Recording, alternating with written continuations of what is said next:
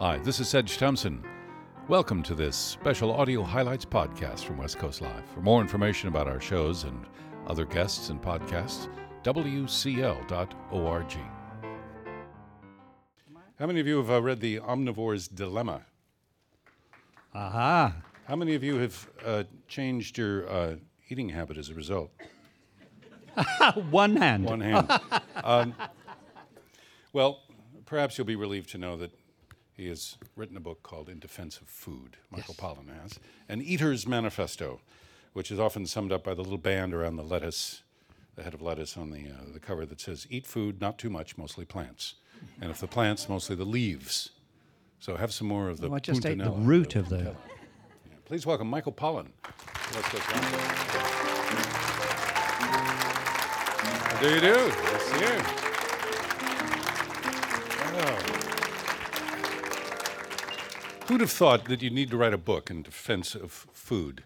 But this came out of an article you wrote for the, the New York Times Magazine called Unhappy Meals.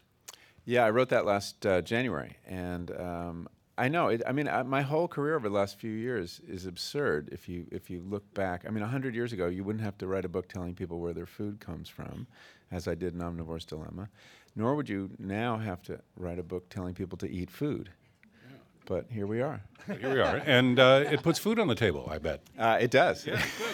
Good. Uh, one of one of the things that interests me in your acknowledgments is that you is you thank people who got in touch with you not only after the Omnivore's Dilemma came out, but also after the magazine article, and they gave you all kinds of, of tips and ideas. And I mean, w- w- um, I don't know, maybe some of them were rancorous, but a lot of them must have been laudatory. But what was your sense? You know, was, what what did you learn from this correspondence you had? Well, I did. This book really grew out of the conversation I, I was having with readers, both in person and by email, since Omnivore's Dilemma. And um, I got in touch with the fact that people were still very confused about what to eat, and that they found the supermarket to be truly a treacherous landscape. And were looking for some guidance. But I also got lots of very uh, great tips. I remember getting one last time I was on the show, listening to the guest before me from uh, Bridges Larder. Uh, she said, um, "Pay more, eat less." And I and, and actually I talk about That, you've got a little chapter heading, a section heading. I do, and uh, so I've been collecting uh, advice from people too, um, because the premise of this book is that you know listening to scientists as a way to learn what to eat hasn't really served us well for the last thirty years. You call it? Is that what you call nutritionism? Yes, nutritionism is this is this ideology that that has kind of infected all of us in America anyway, that suggests that uh, food is about nutrients, eating is about health. Uh, nutrients are divided into good and evil, and if you eat more of the good ones and fewer of the bad ones, you're going to live forever. And um, this is a very limited way to look at food. Uh, it overlooks the fact that there are many other good reasons to eat, and that health should be a byproduct of eating well and enjoying food rather than the goal. Um, but that you know we have had other sources of wisdom about food long before the scientists came along to tell us don't eat saturated fats, eat trans fats instead. You know that was their last very helpful tip, uh, beginning in the 70s when they moved us off of butter and onto margarine. Um, but we've had culture. Uh, we've had culture for you know as long as we've been uh, a species, uh, or, or soon after, that basically guided people uh, on how to eat. And in fact, that there's more wisdom in culture uh, than there is right now in science. Science may figure it out at some point, but for now, uh, we should rely on culture. So the so what I'm trying to do in this book is kind of collect uh, that kind of grandmother wisdom. And also try to answer that question, I imagine, from, from readers to say, okay, now what do I do? Yeah, and which I got a lot after Omnivore's Dilemma. I mean, actually, I mean, what inspired the book was this response I kept hearing. People were about halfway through the book, and I would meet them, and they'd say, "I'm afraid to finish your book," and that's troubling for a writer to hear. And um, I would say, "Why?" And they say, "Every time I turn the page, there's something else I shouldn't be eating, uh, or I can't stand to eat anymore, and I'm afraid if I get to the end, there'll be nothing left to eat." And you know, And look at the author's photo, he's skinny as a bean. And I didn't want my readers expiring, uh, so I, I figured I'd write a book to help them eat. So the French, you know, have got a diet. Uh, it includes wine. It includes fats. It includes, uh, you know, good fat. I mean, there's clearly a combination of food that, that the French eat that leads them to have lower incidence of, of heart disease than, say, the American diet. Yeah, we call it the American paradox. Uh, only Americans call it a paradox. We call it a paradox because they're eating all the saturated fat, these triple creme cheeses and foie gras and red wine. And um, they are healthier than we are. And how could this possibly be? Well, there are two re- there are two theories. Uh, one could be that we're we're not quite right about this saturated fat evil, our lipophobia, and maybe it isn't so bad. Um, and the other theory is that the way they eat, not just what they eat, the way they eat is very different. And as it turns out, they do have a d- very different culture around food. They they eat small portions on small plates. They don't take seconds. They don't snack as a rule. Uh, they eat together at, at long, you know, uh, common meals. Um, eating is a very social thing, with the result that they they eat less than we do, um, but they get more food experience, which is an interesting way to look at it because they uh, on fewer calories they you know spend more time at the table and get more pleasure. And if you think about it, I mean, you really in your relationship to food, are you really looking for you know sheer amount, or are you looking for a kind of experience? And they figured out a way to, to get the experience without lots of the calories. Well, part of that also, I think, has to do with sort of the economic basis of the of the countries. You know, and, and in the U.S., I mean, there's a, you know, like for instance, the corn industry or the potato industry have an interest in putting massive amounts of corn or potatoes or French fries in, in front of us. You know, the whole supersize supersize me phenomenon. But but the other point of that is that that's sort of sitting at table. If if you if you uh, sit at a restaurant in Europe, you're not bothered. Nobody brings you the check until you ask for it. You're almost sort of ignored. You're, there's time between the courses. There, but if you eat in an American restaurant, there's an economic incentive to turn the table over, even at top restaurants. You know, how many more people can we get in here? Let's rush them along. You know, as soon as dessert comes, the check arrives. There's no, there's no lingering time. There's no conversation. There's the, the meal becomes rushed, forced. It's like force feeding a goose. Well, it's true. We, I mean, in, in Europe, you own the table for the evening pretty much uh, when you go to a restaurant. I mean, our whole food system has been organized around quantity rather than quality. And it goes back to the way we organize our agricultural policies. We pay farmers for every bushel they can grow rather than for the quality of the food they're growing or, or how well they're taking care of the land. And then our marketing of food follows that. You know, one of the uh, supermarket chains, their slogan is pile it high and sell it cheap. Um, so we're, we're really. Which, which one is that? Is that something you can say? Uh, I don't even remember which one it is. But Pile it high and sell it sell cheap. it cheap, yeah. And now that's an interesting attitude toward food. Um, and we we think that price is really the key factor in food. Um, not if you come to the Ferry Plaza Farmers Market, but but if you shop most other places. Um, and uh, and that's an odd idea too, because we understand value in just about anything else we buy. We understand that a good car costs more than a crummy car, and a good, you know, sport jacket costs more than a crummy sport jacket. But when it comes to food, we feel, oh, you know, an egg is an egg is an egg, and it should all be really cheap. Um, so uh, I think rebuilding the food system around some sense of quality is very, very important. But Americans, of course, have we've always been fast eaters and careless eaters. I mean, you, you look at uh, accounts written by Europeans coming here in the 19th century; they were disgusted by the way we ate. We would just like you know gobble food down and run, and we spend less time eating than most people on the planet. You know, th- there was a tradition, I think, in the European car business of being shocked at the idea of putting cup holders in cars. It's like, what do you mean you're eating while you're driving? That's not when you eat. The French are disgusted by car eating. Actually, I mean, when, when they when they see that in America, uh, but we're now eating uh, a fifth of our meals in cars in this country. So the concept of the meal is on its way to extinction uh, in this country. And um, You, you, you, men- you mentioned Wendell Berry. You say that eating is an act of agriculture. Yeah, eating is an agricultural act, which is which is uh, his idea in a wonderful essay, um, and uh, he he kind of gets this. And you know, this conversation we're having about food today was really we're picking up the thread of a conversation that began in the '70s. Uh, he and Frances Moore Lappé and Joan Gussow, and there was a whole group of writers then who were starting this conversation, taking another, a hard look at the industrial food system, recognizing it wasn't serving us well.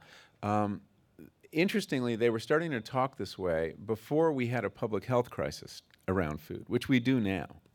Obesity and diabetes and heart disease and and uh, and cancers, tied. You know, four of the top ten killers we know are tied to the way people eat. The, the, this thing called the Western diet. And um, so there's a lot more urgency to that conversation now because um, because our food system is really making us very sick. Uh, how do you teach your son uh, to eat?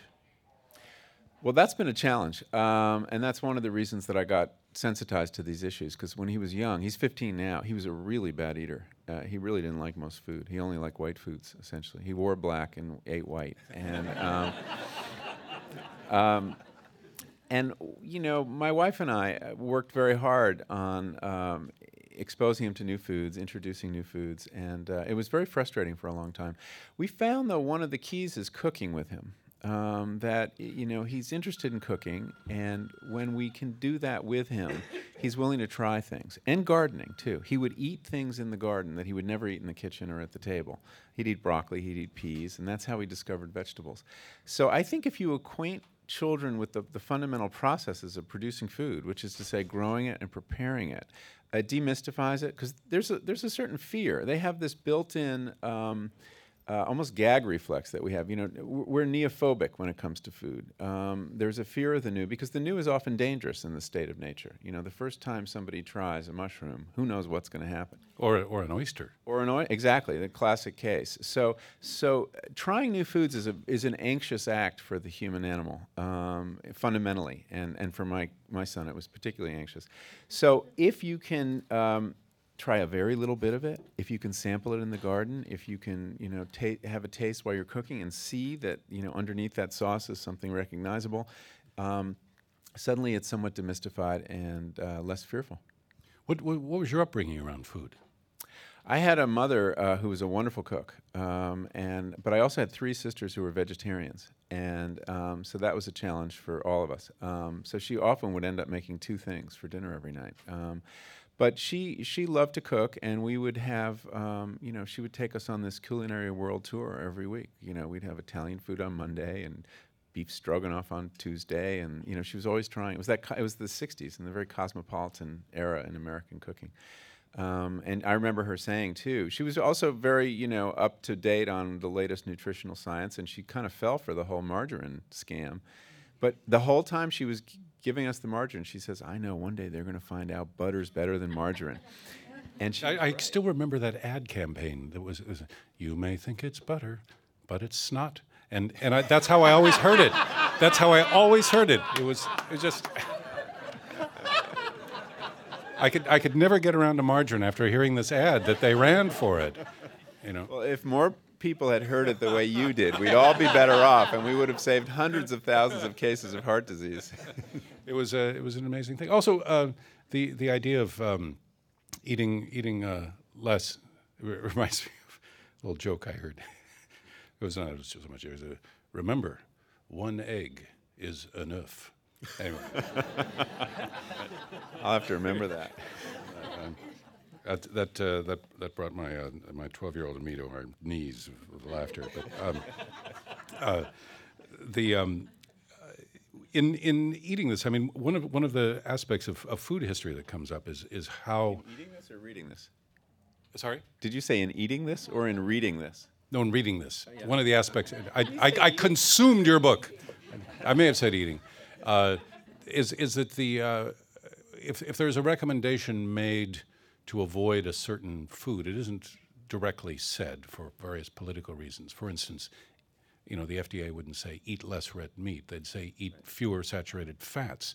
And what that then led to was this strange campaign of marketing where foods were produced and marketed with the idea that they were lower in saturated fats because that was good. But, but that was not really what was meant, as I understand it. No, what happened was actually it goes back to the 70s, and, and uh, Senator George McGovern uh, had a, uh, sen- Senate Select Committee on Nutrition, and they, they set out to give us some dietary guidelines. And one of them was very straightforward it was eat less red meat. But the industry came down on him like a ton of bricks. There was this firestorm of criticism, and he was forced, at, uh, under industry lobbyist pressure, to rewrite them. So he rewrote, and this is when nutritionism really begins in America. He rewrites those guidelines choose meats that will lower your saturated fat intake. Now, that's convenient because it really makes no sense to anybody. And, um, and but also it's affirmative. You, and, and, and that set the that set the pattern. You can't say eat less of anything if you're the government uh, because some industry will be upset. So, but you can say eat more of something that has less of a certain nutrient. Partly because it's obscure, um, but partly because you can always rejigger. If you're the food industry, you can always rejigger the nutrients. And after that, they started breeding, you know, uh, pigs that had less saturated fat. The new white meat. You remember that campaign? And they tasted like running shoes, but um, they had less saturated fat. So you wanted, you always, uh, the industry prefers to speak in terms of nutrients. uh, because it gives them the edge. They can they can always you know dial up the protein, dial down the carbs, whatever the latest theory is. And I, I just think it's a very destructive way of thinking about food. Uh, food is more than the sum of its nutrients. Every time we've tried to take out the nutrient that supposedly was so good or so bad. It hasn't worked as well. You know, we take beta carotene out of the carrots, and we think because carrots are somewhat protective against cancer that beta carotene should be too, but in supplement form, it doesn't work. So there's something more going on in the soul of a carrot we don't understand. And nutrition science, as I, as I kind of tr- got tried to get to the bottom of what do we know, what, what we don't know about food. They don't know that much. It's a very young science. It's it's kind of where surgery was in 1650. You know, it's it's it's interesting. It's promising, but are you ready to get on the table? Uh, I, I, say wait. I say wait a few hundred years. Wait, wait for that sur la table moment. Yeah. So uh, when when you uh, when you when you issue these uh, when, when when you write these books, you and uh, do you hear from food lobbyists from corporations? Do uh, are you invited to speak to say to a General Foods uh, board of directors retreat? Well, I hear uh, in, in, a negative vein from people like the Corn Refiners Association. And if I say something, if I take the name of high fructose corn syrup in vain on your show, I will get a letter saying, uh, you know, one, um, well, you know, our product is really no worse than sugar, um, which may well be true and uh, or no, we don't we don't subsidize high fructose corn syrup in this country. We subsidize corn. So they, they kind of listen and watch and try to correct me if I if they think I'm straying too far. I did recently get invited to speak to the National Pork Producers Council. After a piece in which I, I said that the, the cause of this community resistant uh, staph infection that's around has been tied to the way we're feeding antibiotics to pigs. And so I, I, don't know what that's about, whether I'll ever, you know, leave that meeting alive or not. Um, but we'll have to see. What about uh, cloning animals?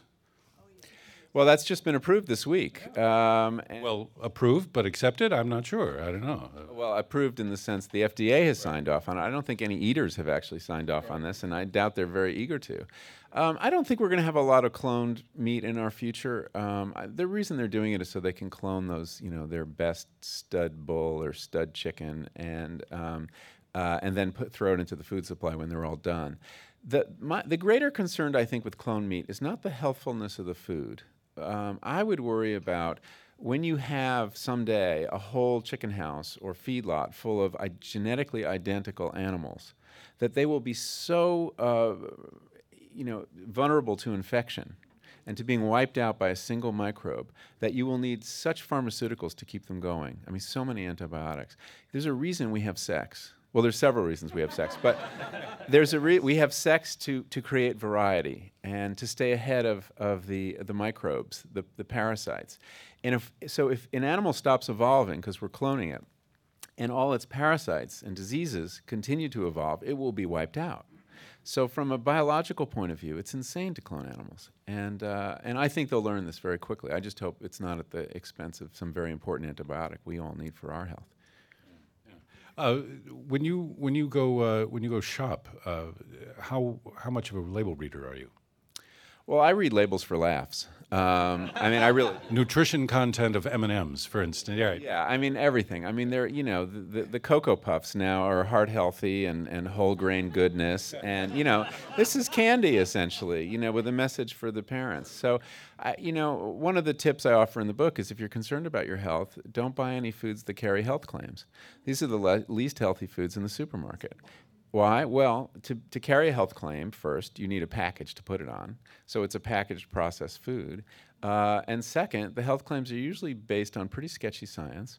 And third, the healthiest food in the supermarket is all that quiet produce, you know, that says nothing about its health. So as I say in the book, you know, don't take the silence of the yams as a sign that they have nothing useful to say about health. They're much healthier than. I, w- I want to see one egg is enough in your next book.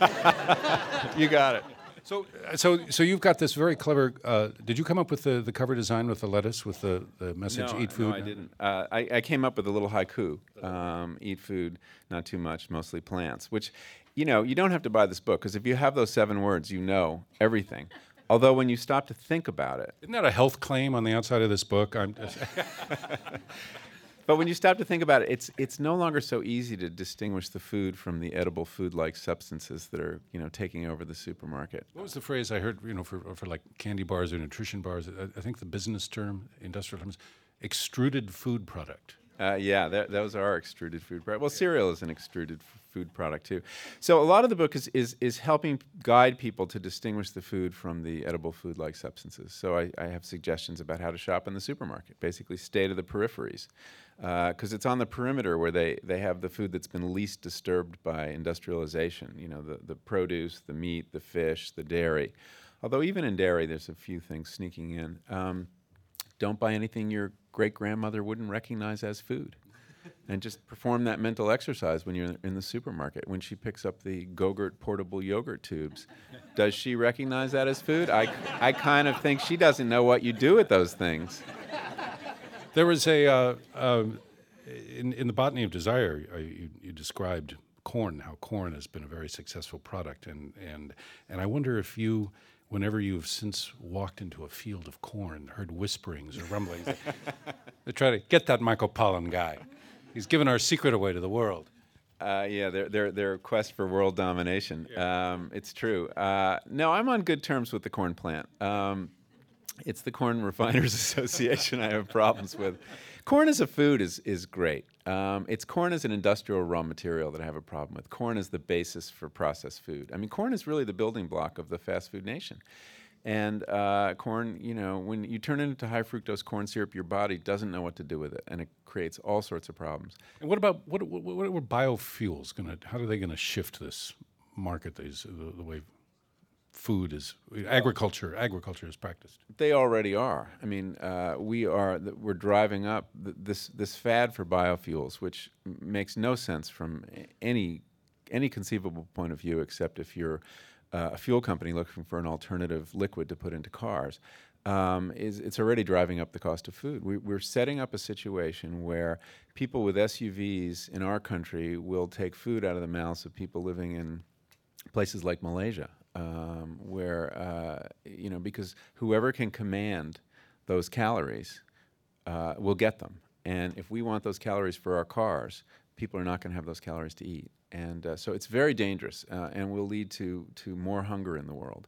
Not to mention, it isn't really a green technology. I mean, the amount of environmental devastation being uh, wrecked in the name of uh, biofuels uh, planting monocultures of corn and not rotating anymore, cutting down tropical rainforests to plant palm oil, um, using all the fossil fuel you, you need to grow the crops to become the replacement for fossil fuel, you end up with a very small incremental gain in energy. Uh, so these are these are not green technologies, and uh, and you know so I worry about that, but I, I worry more about what it does to to uh, to the hungry in the world. The book is called In Defense of Food, an Eater's Manifesto by Michael Pollan. Follows on to the uh, omnivore's dilemma. Are you going to be uh, stuck in the food world, do you think, for a while? or are you going to break out? Uh, well, I have a lot of other interests, so uh, I, you know, I'm still very interested in food, and there's a lot of work to be done. But uh, there are other things I want to write about too. Anything you want to talk about at the moment? No. no. Michael Pollan. Michael Pollan. Thank you very much. Thank you, Seth. Great to have you here on West Coast Live. This is Sedge Thompson. Thanks for listening to this podcast. Try out others from West Coast Live right here, and we look forward to having you in one of our audiences one day. For more information, wcl.org.